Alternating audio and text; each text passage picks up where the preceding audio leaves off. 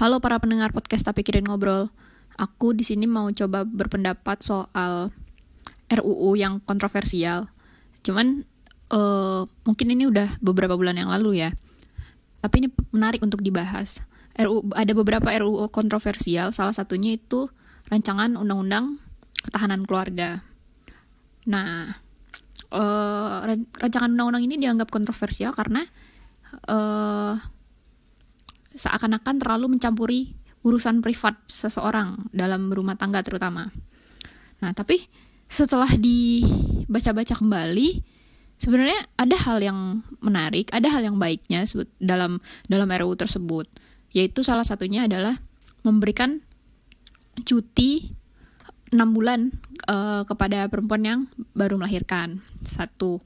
Yang kedua, dalam RUU tersebut juga memberikan cuti kepada laki-laki bagi yang istrinya melahirkan yang sebelum-sebelumnya nggak pernah ada uh, cuti, cuti untuk para suami atau para ayah ya.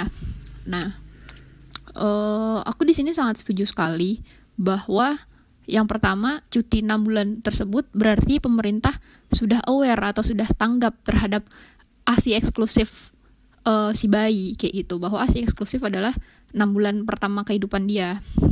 Uh, itu yang pertama. Yang kedua uh, cuti untuk laki-laki atau para ayah ketika istrinya melahirkan itu sebenarnya penting banget karena di situ adalah masa-masa bonding uh, ayah mas di awal-awal kelahiran anaknya kayak gitu.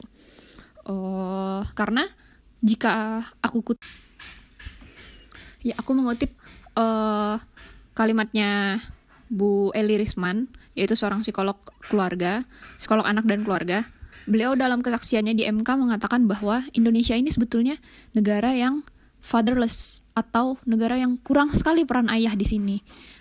Uh, ya dengan berbagai faktor ya, terutama karena faktor ayah sibuk bekerja, ayah ayah mindset mindset ayah ini adalah orang yang cari uang saja kayak gitu, sedangkan ibu yang mengatur uh, mengurus anak dan mengurus uh, rumah tangga. Nah sebenarnya bukan seperti itu konsepnya dan itu juga udah dibahas di podcast aku sama Pinky kemarin. Nah, melalui uh, pemberian cuti yang di yang di yang dimasukkan dalam peraturan RUU ketahanan keluarga ini sebenarnya negara sudah hadir gitu negara sudah sadar bahwa sebenarnya para laki-laki juga eh, harus berperan para ayah juga harus berperan dalam pengasuhan anaknya terutama di uh, awal-awal uh, kelahiran awal-awal kehidupan seorang anak itu. Karena memang tidak gampang sebetulnya ya mengurus anak di awal-awal kehidupan mereka seperti itu.